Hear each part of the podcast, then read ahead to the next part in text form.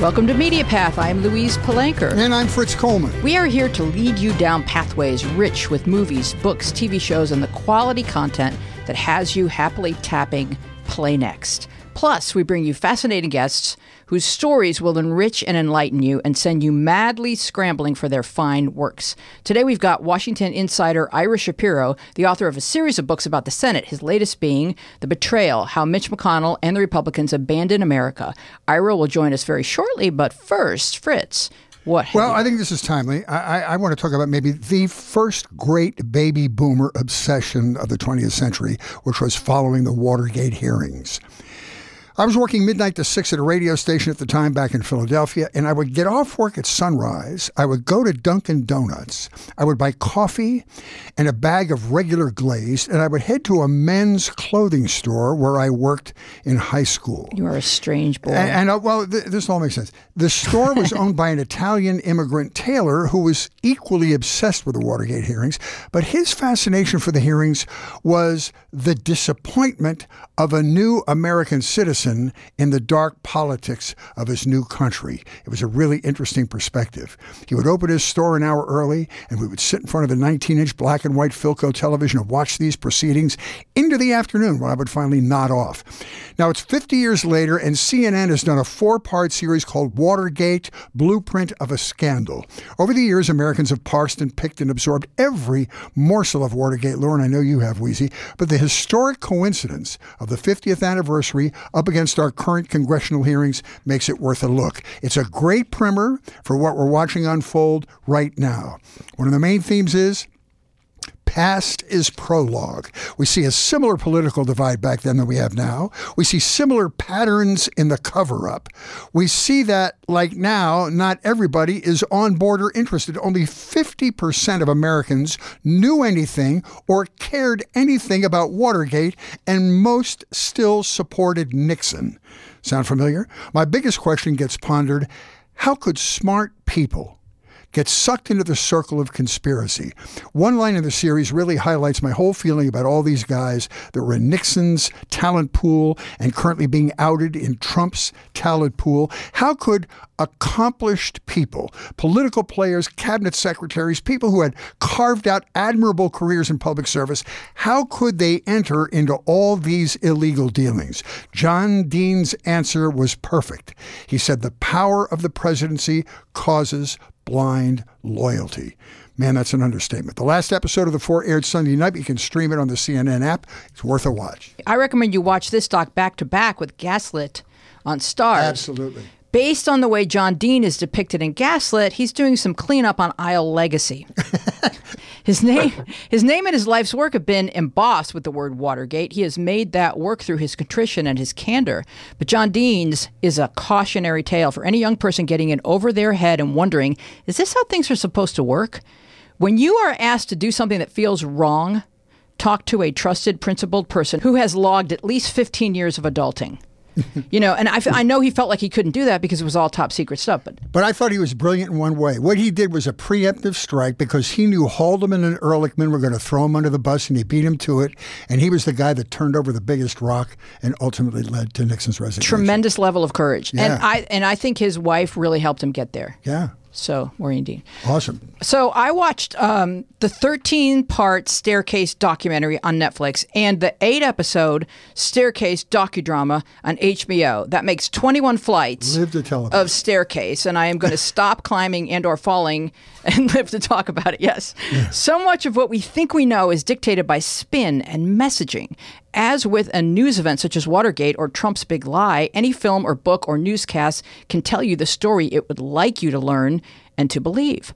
Once you have come to understand a story one way, how invested are you in that version of events? Are you willing to have your mind swayed by a wider lens, more nuance, shadings, and important factors? If you first watch the Staircase Netflix doc, you will see the story that those filmmakers decided to tell you. They embed themselves with the Peterson family, who are facing the death of a mother and a father's accusation of murder.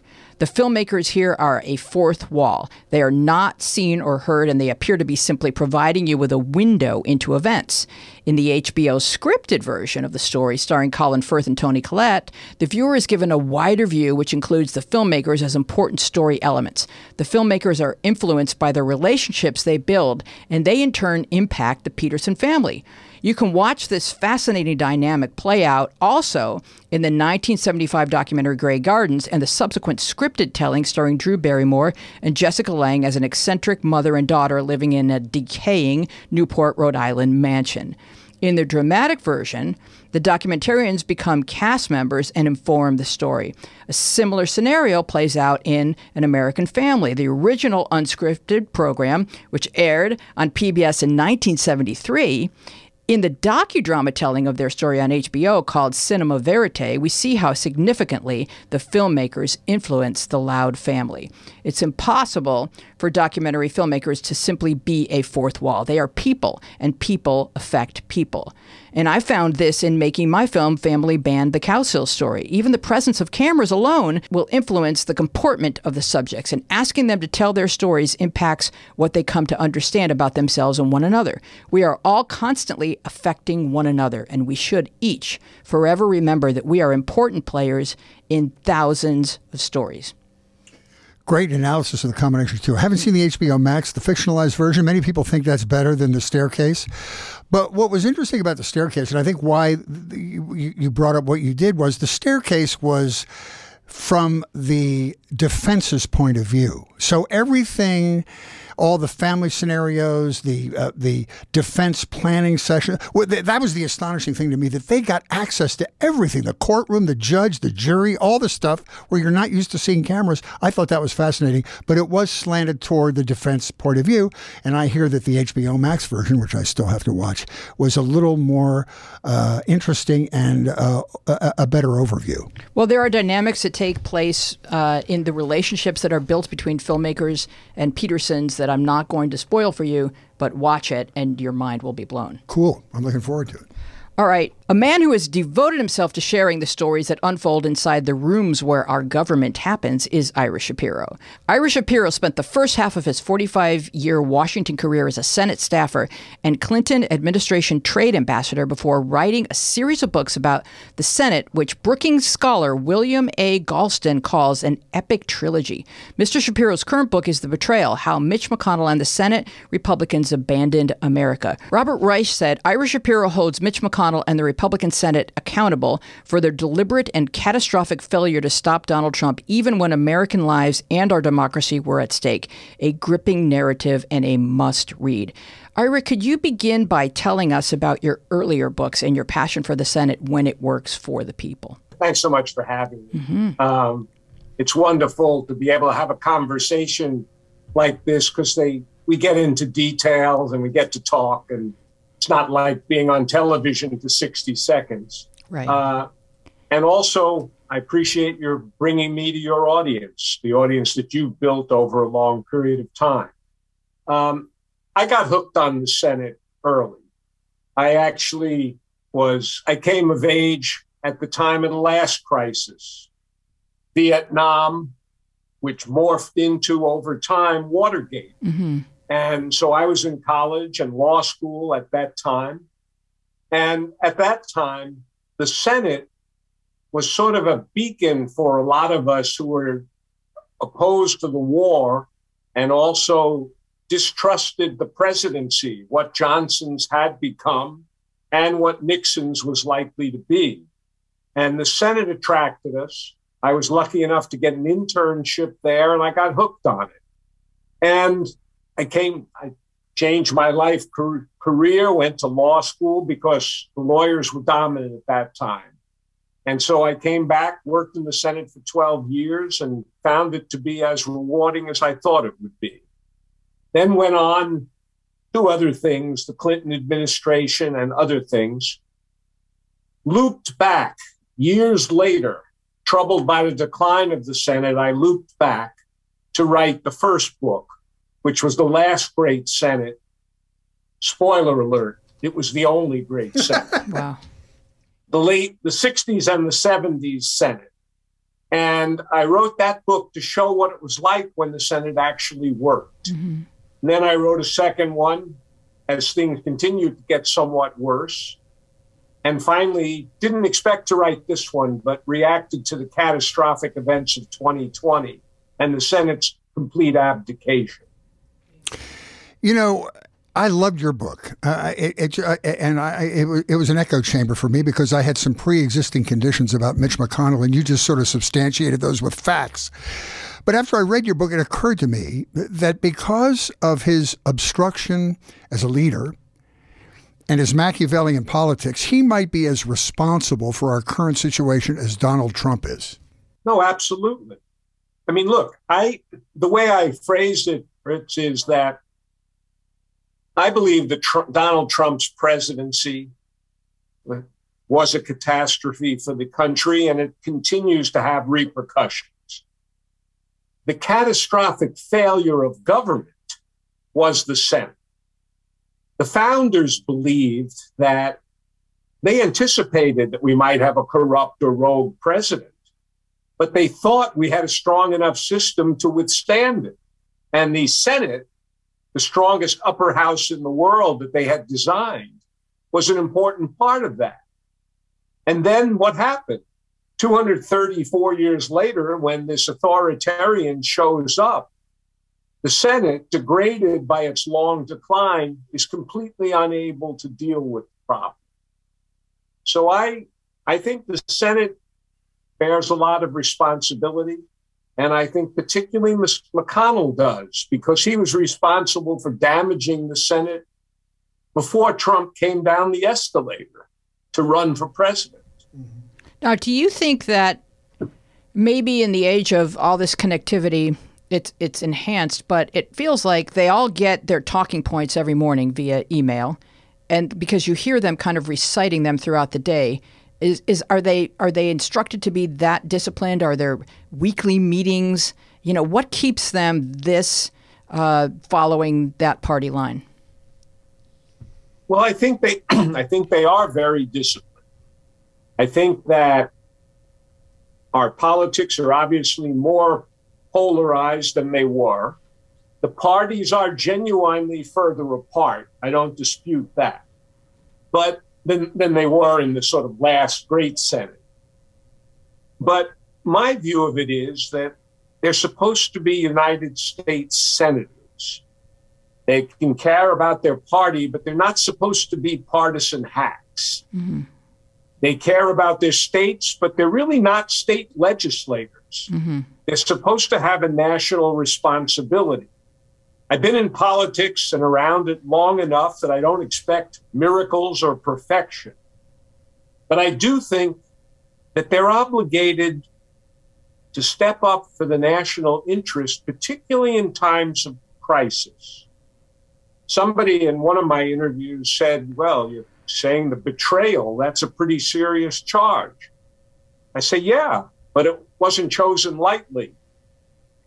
That's exactly what they did. They had the responsibility and they failed knowingly and they failed during a catastrophic period for our, our country. Mm-hmm. We're talking about an unhinged president not dealing with the pandemic, but signaling that he was not going to accept the results of the election.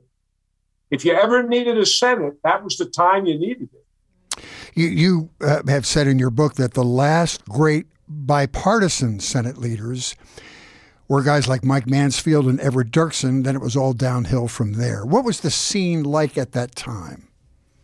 Well, not not quite all that far downhill, quite that much, because I believe that after Mansfield and Dirksen, and they established and Hugh Scott, they established a way that the Senate should work. Bipartisan, trust, respect, mutual respect. It carried over Robert Byrd and Howard Baker were great leaders in that regard. And Bob Dole came on, and he was, and George Mitchell. We can point to others. They kept some momentum through the 80s. What it was like was, it was like being in a sort of a healthy ecosystem. I mean, people weren't I worked with a lot of I worked with a lot of Republicans.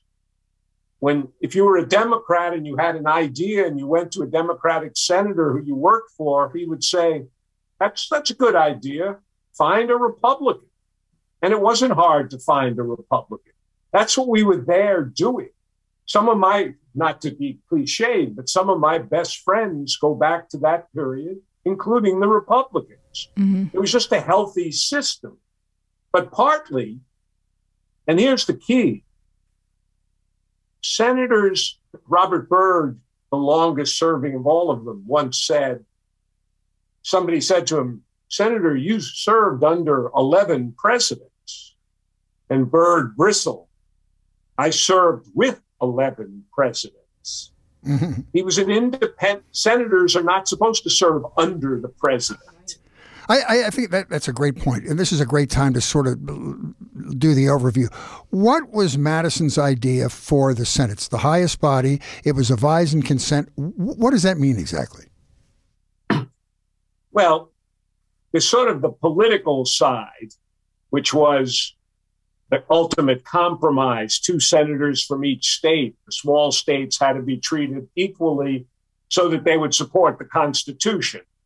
Putting that aside, the notion of the Senate was we're going to have people who are people of stature, uh, the best, and it was then men, of course, only, the best men in the states, people of stature. We're going to give them six year terms. We're going to give them more uh, responsibility, ability to uh, have to approve treaties, nominations, etc.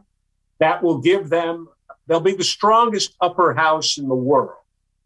And as a result, we think they will work with presidents when possible, check them when necessary. Contrary to the passions that might overrun the people's house, the senators will be a moderating force. Now, look, through history, doesn't always work quite that way. For long periods of time, they weren't just a moderating force, they were a block on the nation's progress. That's why when I wrote about the last great Senate, and I only partly joked it was the only great Senate, it didn't always work that way. But at its best, the Senate plays a crucial role. And Walter Mondale, once former senator and vice president, once referred to it as the nation's mediator. That's where we're going to work out the hard problems. Mm-hmm. And if you don't do it there, it won't happen. Right. Well, in your book, you share the quote He who rides a tiger does not decide when to dismount. And Mitch McConnell believes he is artful enough to thread this needle. He has successfully tricked his voters to vote against their interests for decades, but by training them to believe lies, does he lose control of where they dismount that tiger? Great question. Um, I love that quote because it reminded me that the Senate, Republican senators went along with Trump. Either they either they supported him or they just stood back and let him rampage. They went along with him, and McConnell got a lot out of it, no question, particularly the Supreme Court. But he always, I believe, he always thought he could control the situation. He basically thought when the election, when he decided the election was over, it was over or when he decided that we're going to now certify the electoral college vote, none of the Republicans are going to be against it. Well, he was wrong on both counts. He lost control of it. Mm-hmm. So he who rides the tiger cannot choose where he dismounts. But now he's got voters who believe lies beyond the ones he wanted them to believe. They're into QAnon. They're they're they're uh, loyal to Trump at uh, you know to a tremendous fault. And he's there are Republicans who believe that Mitch McConnell is as evil as Hillary Clinton, you know, if you will. He's just lost them. Well, you might think so. Yeah. And I understand I understand that notion. Mm-hmm. But McConnell only has two constituencies. Sorry, maybe three. the people of Kentucky, who have given him another six year term, so he's got four more years. The, the Republican caucus, as long as the senators stay with him, he's okay. He'll be the leader. And so those are the things he cares about. The other thing he cares about and handles very well is the Republican donor base. He raises money from them. He produces results that they like. Okay. It's not just the fossil fuel industry and the gun manufacturers and the NRA, but those are important parts of his of his donor base. So he, he's look. I said to somebody, you got to give him credit. He surfed the madness of the Republican Party for 16 years. All those House leaders end up on the side of the road, discarded, defeated, destroyed. Yeah, that's McConnell's still there. Yeah, so he's pretty skillful. Yeah. I, I, think one of the great uh, first examples of this dark power that he wields was back in 2008. And as Weezy talked about, voting against the interest of the American people and particularly his constituency, when he would not vote for the finance recovery package. We're in the midst of the worst crisis since the Depression because he didn't want to give the Dems a victory. Right. Yeah. It was early 2009, right after President Obama took office. And I focus on that because at the end, in 2008, he actually voted for the TARP legislation to bail out the financial system. And he was proud of that. And I think it was the right thing to do.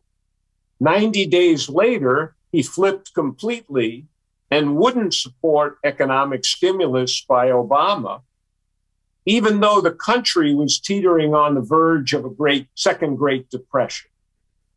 He didn't care. The only thing he cared about was that Obama had high approval ratings and it was necessary to take him down. So he it's shameful his, stuff. Yeah, I mean his playbook is is working, and it's where you say, "Well, I can't vote for this because the Democrats have in, in, ingested so much fluff in here that it's debilitating to you know uh, to us financially." Like he'll he'll constantly blame the Democrats, but how guilty are Democrats of adding stuff that they really really want? You know, and I I get it, but like, what's what's your take on that? I think that Democrats probably sometimes overreach. And, but I don't believe in the view that both sides are e- equally or similarly or close to at fault. Mm-hmm. I think the pattern, the most important things to know about politics of the last 30 years, one of them is the move of the Republican Party in stages from conservatism to radicalism to nihilism. We've got one political party, fractious as it is, the Democrats, and we've got another, which is more like an apocalyptic cult. Yeah, that's and that's that's a phrase that was used not by me. That was used by a Republican stalwart writing a book 10 years ago describing his party as an apocalyptic cult. But I mean, that's so, not even that's not even a euphemism when you think about the um, conservative. Uh, Christians who absolutely believe that the apocalypse is, is coming and certain things need to be in place in order for Jesus to come back, they don't say that stuff to us, but it's definitely informing some of their decision making, isn't it? Yeah, it is. But see, my my her point of my book was that McConnell and others, Lindsey Graham particularly, Rob Portman, Mar Alexander, respectable, accomplished public servants. Where were they? Where were they when Trump was running amok? Why didn't if if you look at the election to take the big lie for a moment, if on November 7th, when the networks and AP called the election, if McConnell and the others had stood up and said, well, it's a tough election. I'm sorry we lost. We'll be back in four years, but Joe Biden's the president elect. There wouldn't have been 50 million Americans 70% of the Trump voters who would have thought the election was stolen. Right. They thought it was stolen because A, Trump said it was stolen, and B, no one contradicted him in the Republican circle. And a step farther than what you're saying is exactly the same explanation for the speech that McConnell gave on January 6th, which was a spectacular speech. And you said in your book that had he given that speech a day or two before, it would have warded off the whole insurrection and changed the course of politics, probably. Well, I don't know if it was a day or two before. He might have had to give it weeks before. Yeah. Mm-hmm. I think he lost control between November 7th and December 14th. And that was when the big lie foment, festered and fomented all over the place. Mm-hmm. And then McConnell, of course, gave a superb speech at the time of the second impeachment trial and then managed somehow to not vote for Trump's conviction. yep. Simply put, simply put, he basically he was appalled, angry at Trump. He believed that Trump had done a terrible thing, mm-hmm. but he didn't think he could be taken down at that point. I mean, he feels like he's threading a needle, but to us, it feels like hypocrisy. So, how nervous is McConnell about the hearings? Oh, I don't. I don't actually know. I think that McConnell. I believe that McConnell is counting on the dynamic of the off-year elections off year elections. Not great for the president at a time when the country is frustrated, angry, concerned, etc. Biden's approval ratings are down. Inflation is terrible. There are other problems. McConnell's counting on that uh, concerned. Actually, I guess as I think about it, as far as he's concerned, if the hearings take down Trump but don't hurt the Senate, he's fine with that. It's no blood on his hands. They've done his fact, work. That's ideal from his standpoint. Mm-hmm. Yeah. He would love Trump to be gone. Takes care of the problem. Do you think that the um, uh, the hearings will deflate the Republican surge that's predicted to come in the off-year elections? Will it help at all, or it'll just be nonplussed? My guess is not any. For instance, what, what um, my wife and I have a saying that you know, Ira's predictions were really good in the 20th century. We're 22 years into this century, and my predictions aren't always that great. Um, so I try mostly to encourage people to do the right thing. Um, if I had to guess, I believe the hearings will be part of reducing Trump's impact. Mm-hmm. I think it's hurting Trump. I don't know if it's 100% hurting Trump, but I think it's hurting Trump. I think I think it will embolden hopefully Merrick Garland and I think it will embolden the Georgia prosecutor. I think that Trump I have $20 riding on it with my wife. I don't believe that Trump will run again. No. Mm-hmm. I don't think he can take another loss and I don't think he'll risk it. But I hope he's know. in a legal quagmire by that time. We don't have to worry about it. That would be great. Well, we're kind of obsessed with this kind of leading to Trump. But if re- yeah, yeah. if representatives and senators are found complicit in the insurrection, and if, for example, Ron Johnson and Rand Paul, and I use them as an example because there are Democratic governors in their state. So if we if we pull out all of this garbage and we find not just Trump but senators and people giving tours and uh, et cetera, and it takes out, uh, let's say, for the sake of this conversation, Ron Johnson, does Andy Beshear or uh, does Tony Evers get to appoint their replacement? Well, I guess I don't think it'll happen that quickly. And and senators, Ron Johnson is sort of a special case, but senators, I think, were more careful than some of the House members. Okay. I don't know that the senators have been asking for pardons yet. Some of the House members have been because they probably need them or needed them. Um, but look, from my standpoint, somebody said to me, Well, your book is really good, but it's really depressing. well, what do you? And I said, yeah, but it is it is a call to action. If you want to change the politics of the country, you have to we have to win some Senate elections. Yeah. Yeah. We have to elect some Democrats and defeat some Republicans. And we shouldn't take for granted that I'm not taking for granted that Marco Rubio or uh, Marco Rubio or Chuck Grassley should not be la- allowed to skate through. Mm-hmm. We got a great candidate against Marco Rubio and Val Demings, yeah. and we have a very good, very good candidate uh, in Admiral Mike Franken in Iowa. Mm-hmm. Plus the fact I was just working on a piece about Chuck Grassley, who has decided in his infinite wisdom that he needs an eighth term at the age of 88. What wow. about term limits? I mean, seriously, That's... and McConnell well, would be included in that. Well, I, I've never favored term limits. I've always believed in competitive elections, but I think Grassley and McConnell have kind of changed my mind.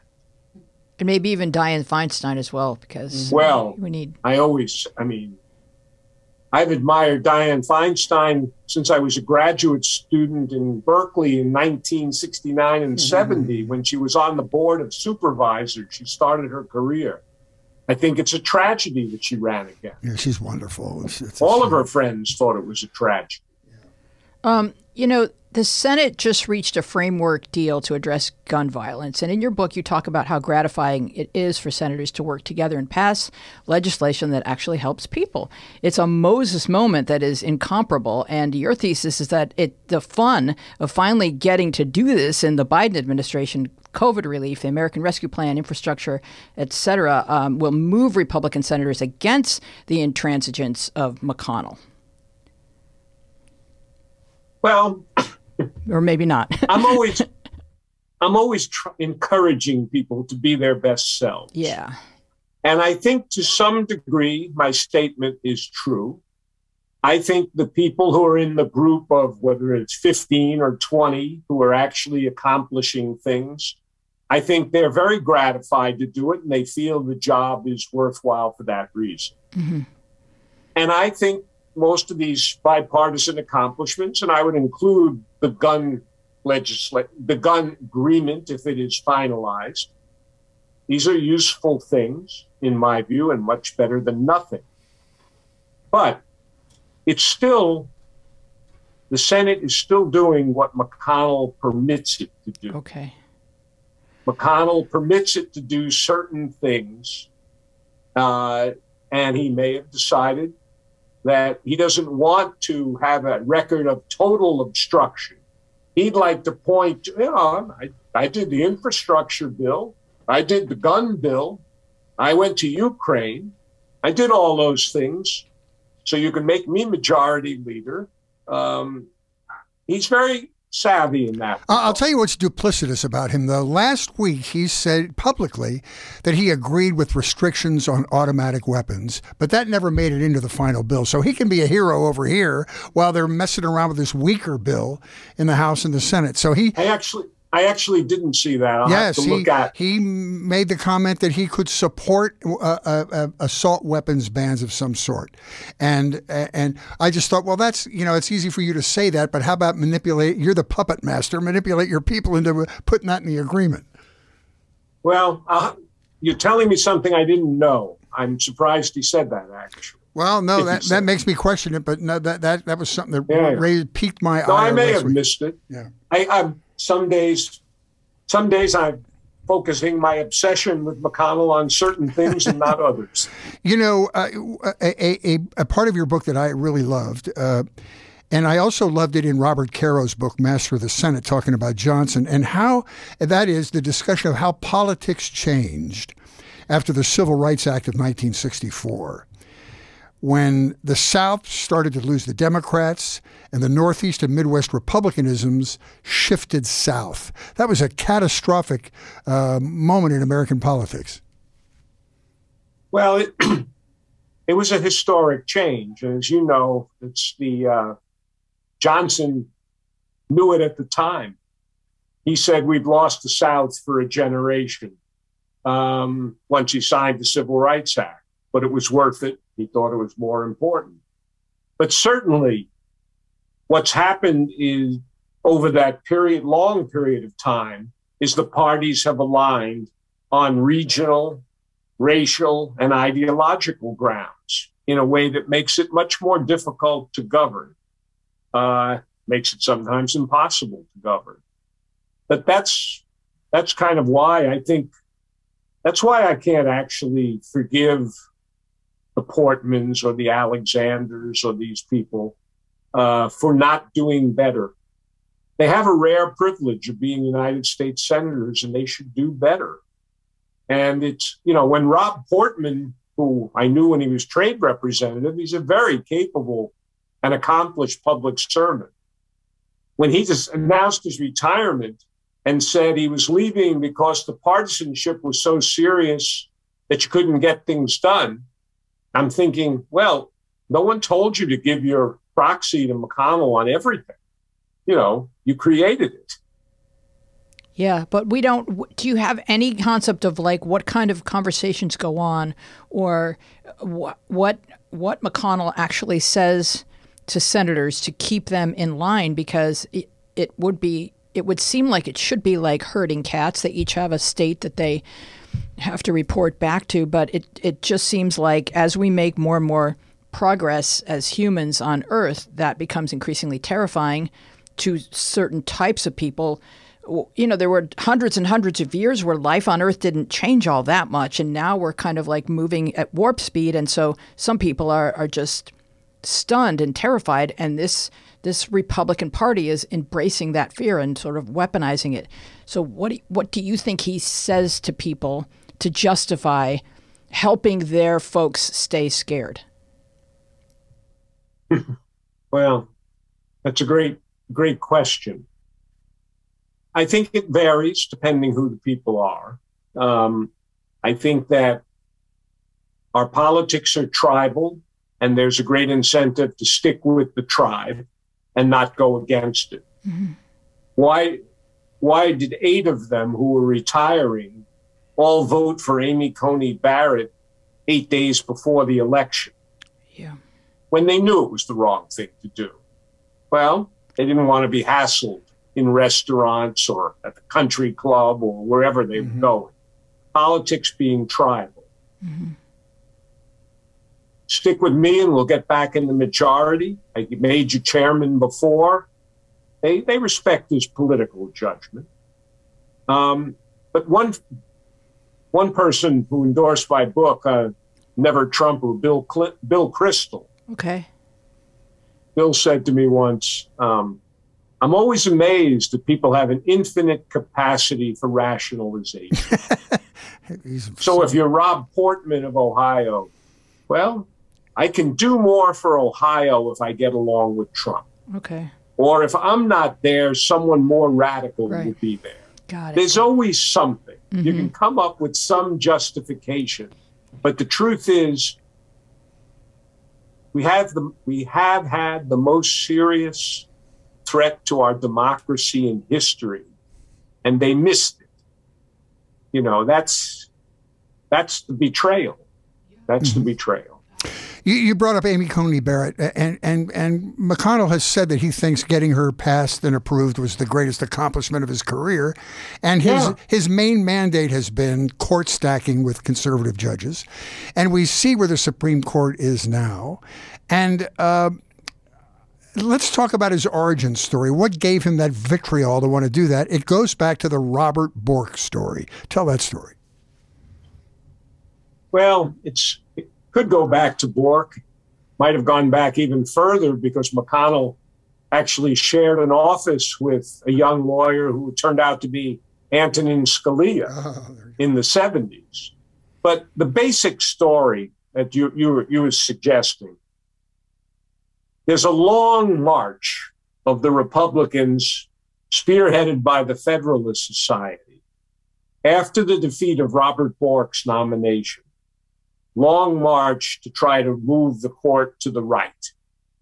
Now, the reason I think it's a rat, it's not a conservative march, it's a radical march. And the reason I say that is Between 1969 and 1993, 24 years, Republican presidents nominated and had confirmed 10 justices in a row. Republicans. And they were pretty, cons- you know, pretty conservative court, not a not a radical court, but they were fair-minded judges mostly, fair-minded conservatives, constitutionalists, and that was too much for the Federalist Society. The Federalist Society kept pushing, got to get further to the right. They made their vetting process better and better, and they hung in there. It's been a long, makes Mao Zedong's march look like a walk in the park. And they accomplished it. They accomplished it because McConnell held up Garland and succeeded, came up a winner with Trump, and that led to three justices. Well, how did Kavanaugh get picked? Because he was not a Federalist Society pick. He, he actually was eventually. He was not, you're right, though, he was not on the first list. As I say in my book, there was Le- Leonard Leo, the vice president of the Federalist Society, thought Kavanaugh might be a swamp creature in Washington. he hung out with too many people and he taught at part time at Harvard and Yale. They were afraid of him a little bit. But Don McGahn, the White House counsel, prevailed and said, you know, you don't have to worry about Brett Kavanaugh. And we got him on the Federalist list. Well, it feels to me like these guys are kind of vetted out of high school or something. Like they're they're they Very are close. and it, you know because there's rumors about gambling debts being paid off and stuff like that. Like they, I think they owe their souls to Heritage and, and Federalists, and they they will stay in line because there's more that's transpired than we're aware of. What are your thoughts? Well, they're vetted pretty pretty early. Yeah. I mean, John Rod Roberts was sort of nurtured as from a pup, basically. They were he was the uh, chief justice to be from about the 80s on, and they have this series of things whereby both Kavanaugh and Gorsuch were clerks of. Uh, Well, they say that Trump Anthony- loved Kavanaugh because Kavanaugh was on Ken Starr's staff trying to take down the Clintons. Yeah, I mean, look, Kavanaugh, but McConnell, as you know from the book, McConnell was a little worried about Kavanaugh. Mm-hmm. He had a paper record that was huge. He had been on Starr's staff, and the Senate Judiciary Democrats thought he was had perjured himself the first time around Yep. when he was got to the bench. Look, my view of Kavanaugh was simple. Actually, I wrote pieces right when he was nominated. I'm against him because he's an extremist, mm-hmm. Mm-hmm. basically. He's on the Federalist list because he's an extremist. Have you seen his views on not only abortion, but how about guns, presidential power, and the environment? Just an extremist. Can, can I talk to you about that? He, and I think the most glaring, disturbing aspect of Barr was that he, as is Kavanaugh, a believer in the unitary executive theory, which is, you know, this expansive power of the executive branch. Where does that come from? What happened to the equal balance of power between the three branches of government? Who, what, what makes them think that that's that was in, you know, the founders' original plan? I don't know. I don't I don't think you can find it in the founders' original plan. It's true. Look, the founders felt we needed a strong president, but it was still Article 2. The Congress was Article 1. But the founders thought the president had to have, be strong because the Articles of Confederation had failed. Over time, as you know, in, in the 20th century, presidential power expanded. The role, particularly World War II, the Cold War, the presidency became more, starting with FDR perhaps in the New Deal, but the presidency became more and more powerful. But we still had a balance of power, and the Congress reasserted itself after Watergate and after Vietnam somewhere along the line, a number of these folks decided, well, we don't really like those constraints. I always think of Dick Cheney and Don Rumsfeld mm-hmm. As people who thought Congress was too intrusive. and you know, they did. Mm-hmm. They they were in the Ford White House and they thought Congress overreached. So a number of them became advocates of the unitary presidency, which was essentially any, as Trump would say, and as Nixon used to think, anything the president does is legal because the president did it. What? There's no basis for it. But then again, there's no basis for the private right to own a gun under the Second Amendment. And one of the things that's most frightening about these court decisions is the speed of change and the radicalism of some of the decisions. And we may see a case, I hope not, but as the Senate and the House uh, struggle to finalize this gun legislation, it's quite possible that the Supreme Court is going to rule that New York went too far in regulating handguns. You know, and the notion that not only is there a private right to own a gun, but by the way, despite what Justice Scalia said, states and localities can't really regulate much either. But did California do a similar model to what Texas did with abortion? Did California do that with with guns? Uh, to where you could you could something I don't know the answer. Yeah, to. do you know what I'm talking about, Fritz? I thought it, it was like they were going to sort of follow the lead where like you could make a citizen, you could sue someone for being in possession of the gun that they're not supposed to be in possession of. Yeah, I don't know if they've done it yet. Uh, another erosion that, uh, glaring erosion that McConnell caused was that puts us in a precarious position in both the 22 and 24 elections in that he did not want to fund election security measures. And I think uh, as part of the CARES Act. And, and I think that, that those statewide election manipulations are one of the greatest threats to both of the next two elections. No, I agree with you. I agree with you. It's being fought out in various states.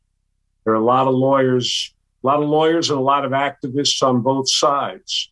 But the long, the long arc of our politics is that one party doesn't seem to accept elections they don't win.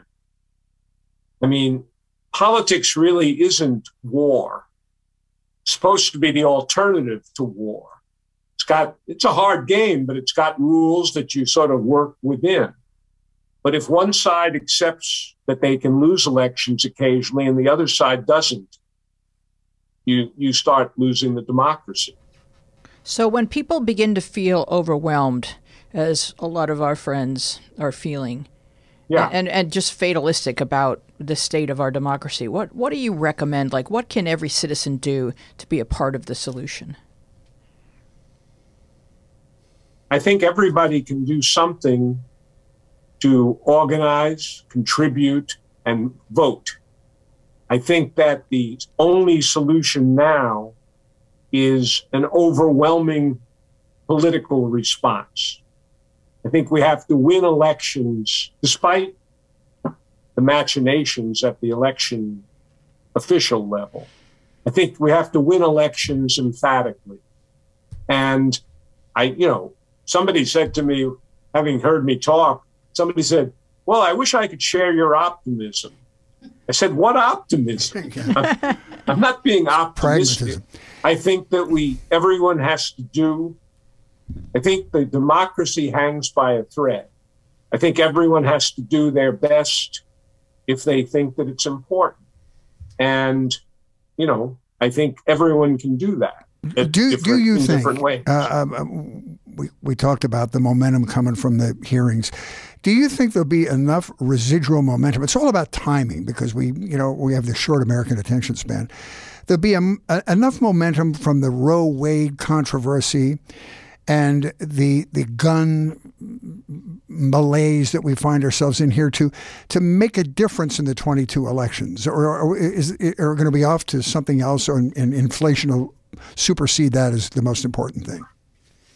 I don't know. We'll see. I think I do think that Roe versus Wade and guns uh, will mobilize a lot of people. I also think that climate change and the fact that McConnell and the Republicans have resisted everything in that area will motivate people. I've argued that the, you know, progressives and moderate Democrats, we should stop feuding and focus on the people that are blocking progress, mm-hmm. whatever your issue is, with the possible exception of inflation. Whatever your issue is, McConnell's at the intersection of all of them. He's at he's done a lot of damage, and we should unify and reduce his power. Productivity in the Senate all boils down to one thing the filibuster. What's your opinion about that? Well, I'm for someone who's a Senate veteran, I actually have always been a critic of the rules. I, I believe that the filibuster, I think it's somewhat misunderstood in the sense that the Senate was always supposed to work by majority rule. It had unlimited debates, and then when they got tired, they voted by a majority. Cloture and the idea of cutting off debate only happened when it became clear that debate was getting unlimited. So it was supposed to be a way of ending debates. I don't believe I I'm willing to take whatever risk there is in majority rule. I don't believe that the filibuster should be continued. And I, you know, we'll see what happens. I mean, I know others disagree with that, but the Senate's got a crisis, fundamental crisis of legitimacy, right?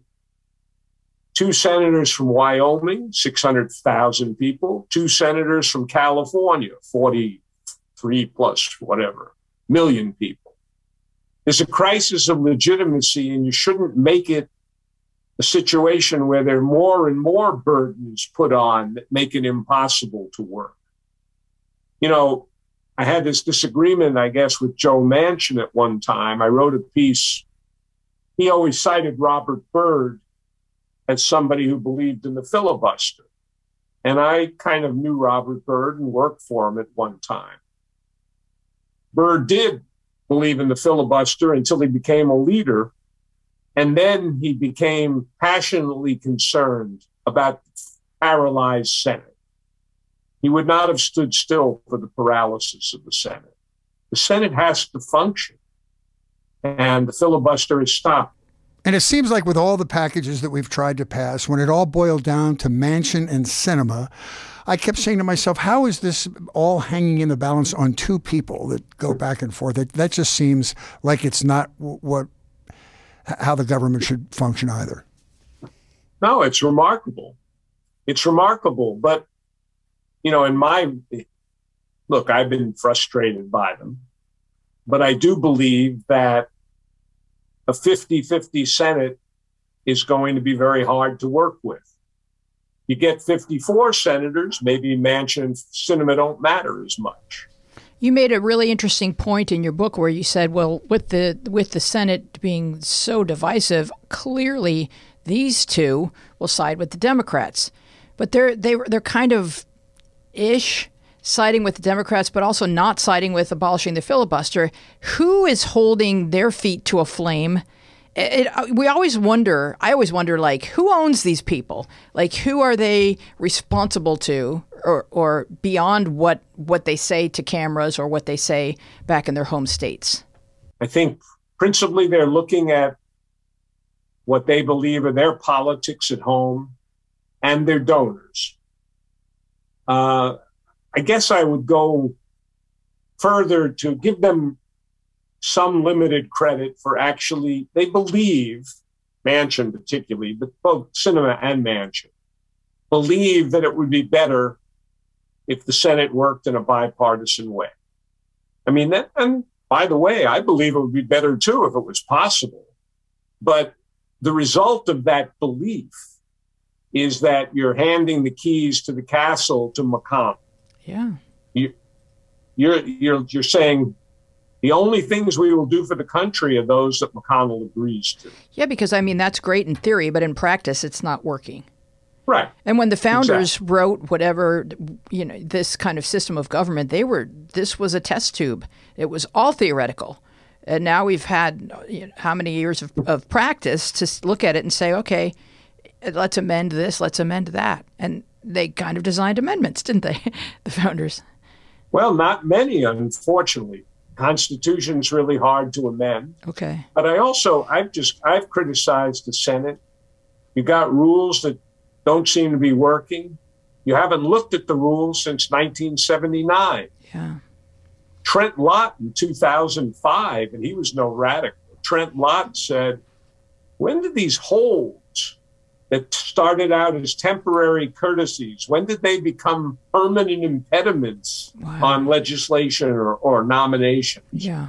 Well, that's a good question. Yeah. You'd think after 25 or 30 or 40 years, you might get into it a little bit like something that you're going to use as a courtesy to get us through this moment becomes becomes a weapon in a, in a further moment. Like they keep mm-hmm. blaming Harry Reid for blowing up the filibuster. Like they wouldn't have done it, you know, in his shoes to get what they wanted in that moment. You know, he didn't really have an option.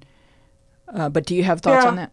He may have made a mistake, yeah. but the truth is McConnell would have done what he would have done right when he wanted to. Yeah, yeah. And I've always felt, you know, an interesting fact that nobody knows. We all know Trump ran, McConnell ran through a lot of federal judges, yep. district court and court of appeals judges. Just ran the uh, conveyor belt. It's actually the case that Jimmy Carter appointed more judges in four years than Trump did. Mm-hmm. Nobody really knows that. But McConnell got younger judges, and he won the big prize with the Supreme Court. Yeah, I want to go back to West Virginia because I went to college there. This is a fascinating state, and Manchin's power is fascinating to me because Trump won that state by 40, 50 points or something, right?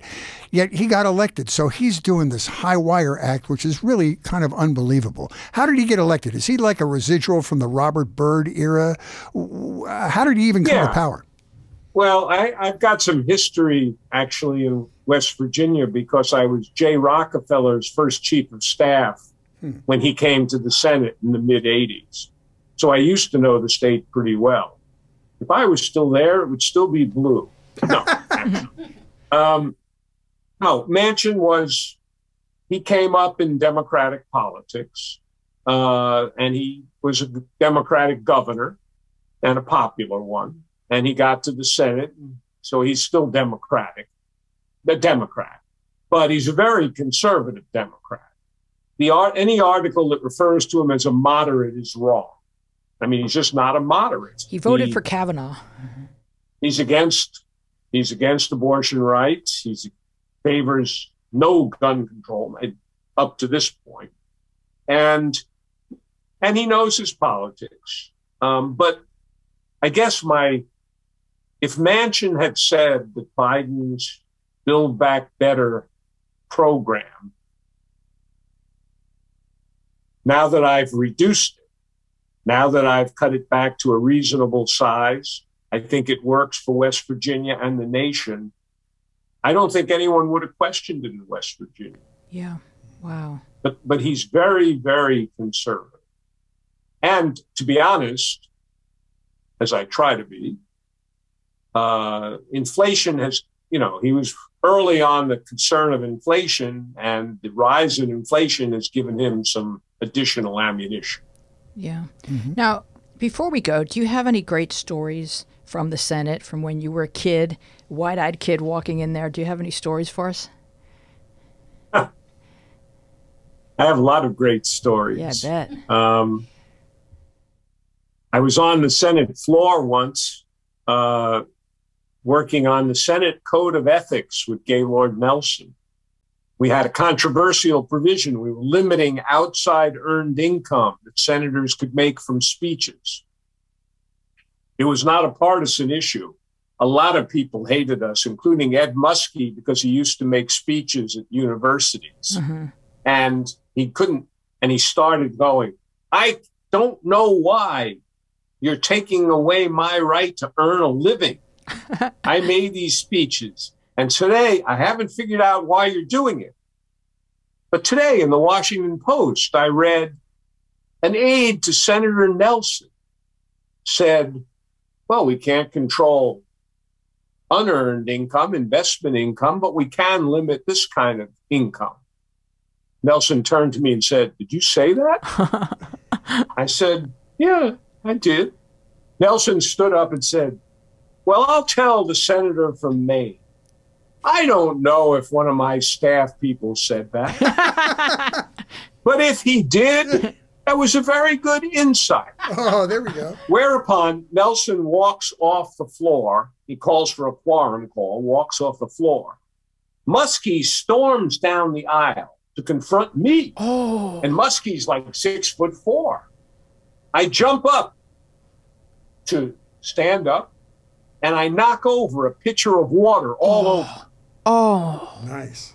And I thought he was going to melt like the Wicked Witch of the West. yeah, though there were many stories, but anyway. Oh, that's awesome. I've got five others, but you don't have time for that. Oh, we'll have you back. I, I want to ask you uh, just to give your opinion about how you think the the congressional hearings are being orchestrated. Are they being effective? Are, are they doing it properly? And just what's your general opinion? Well, I think, well, my general opinion is that the hearings are being done effectively. I worry that not enough people are watching them, but I think they're being done effectively. I've been very impressed by the January 6th committee generally. Mm-hmm. I think they're putting this thing together in an overwhelming way. Uh, I thought that even before the hearings. I think they, they know what their schedule is. They know they have to when they have to finish their work. I think they're going to hand Merrick Garland uh, an overwhelming case against high level officials right up to and including Trump. So, no, I think they're doing well. Um, we'll see what happens. Mm-hmm.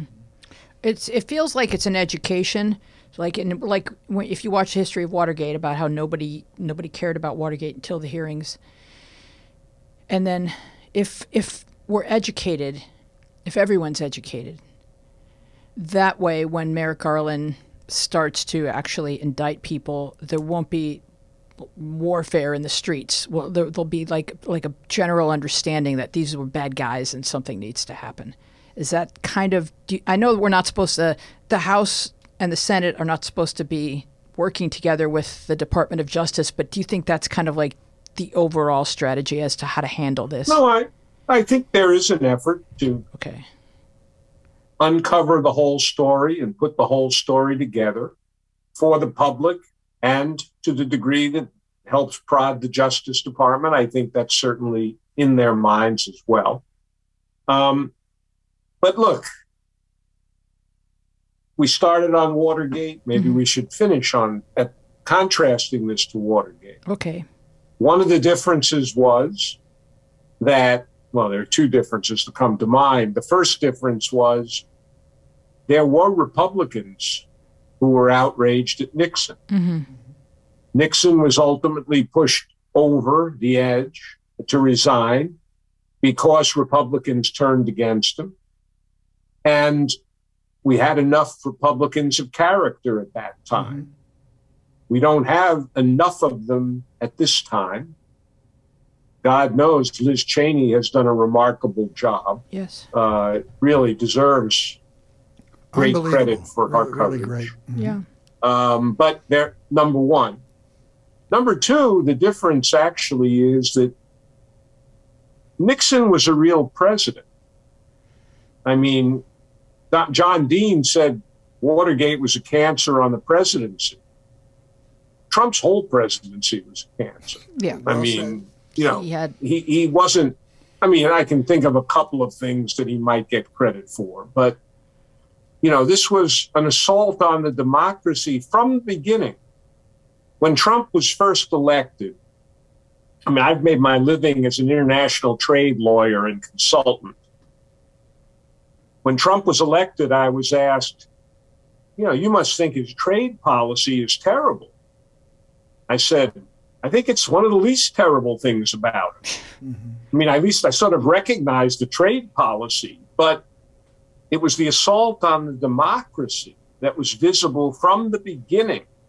I got out of the trade business and started worrying about that more. Right. So it was it, anyway. it, it, was a mob family inside the White House, so there was nothing presidential going on ever for those four years. But well, we need your media pick, Ira Shapiro, and you were going to talk about Peaky Blinders. Um, I don't know if anyone's familiar with Peaky Blinders. Oh, yes, they are, of course. Oh, good. I think that's I one of the most streamed shows. Peaky Blinders, a great show, uh, ran for like, I guess, five seasons. I only saw it recently, but it ran years ago. It's about gangs in in London and Belf and uh, otherwise in um, yes, that's Peaky Blinders. Mm-hmm. In in UK. Uh, it's a marvelous show, and it's coming back for its last season, uh, starting, I think, right about now. So everyone should watch Peaky Blinders. Oh, that's great. What's the era?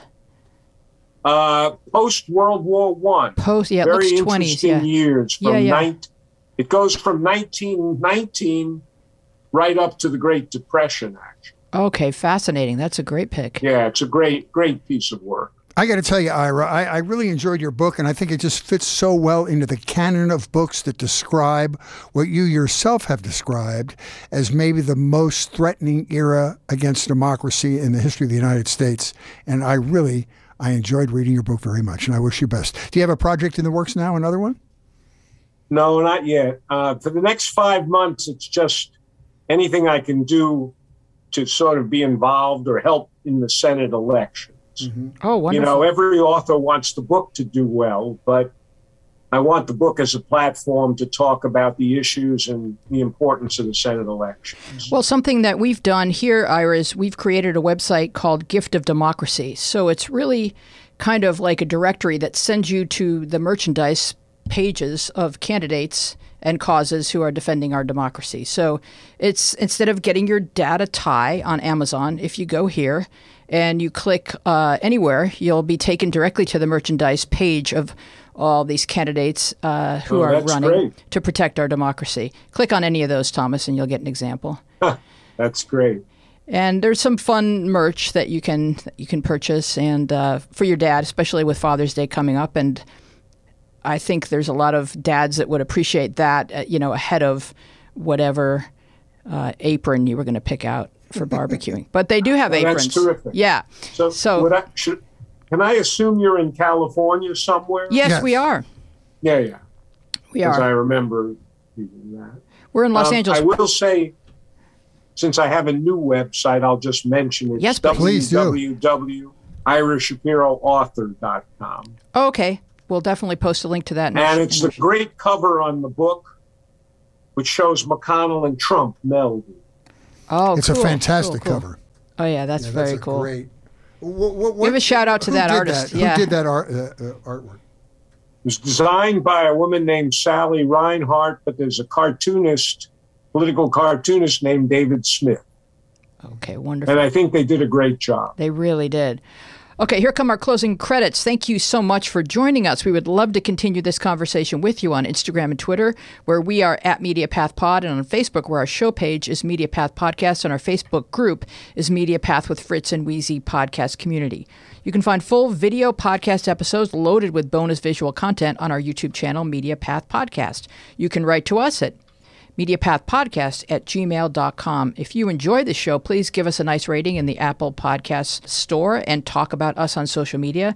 Then post another cute pic of your doggy. We know he's just the cutest.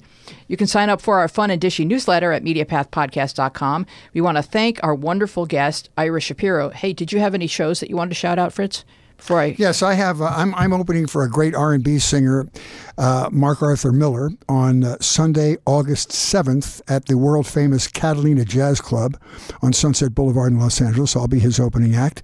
And not only is this guy a great song stylist doing the great R&B of the 60s, this is like a boomer Nirvana, but his father has a great story that he tells on stage about being the first white writer of songs at Motown. It's a wonderful show. I hope you'll come and see us. Yes, absolutely. Our team includes Tina Friedman, John Maddox, Sharon Bellio, Bill Filipiak, Thomas Hubble, Mason Brown, and you. Our theme music is by me and John Maddox. I am Louise Palanker here with Fritz Coleman and Ira Shapiro, and we will see you along the media path.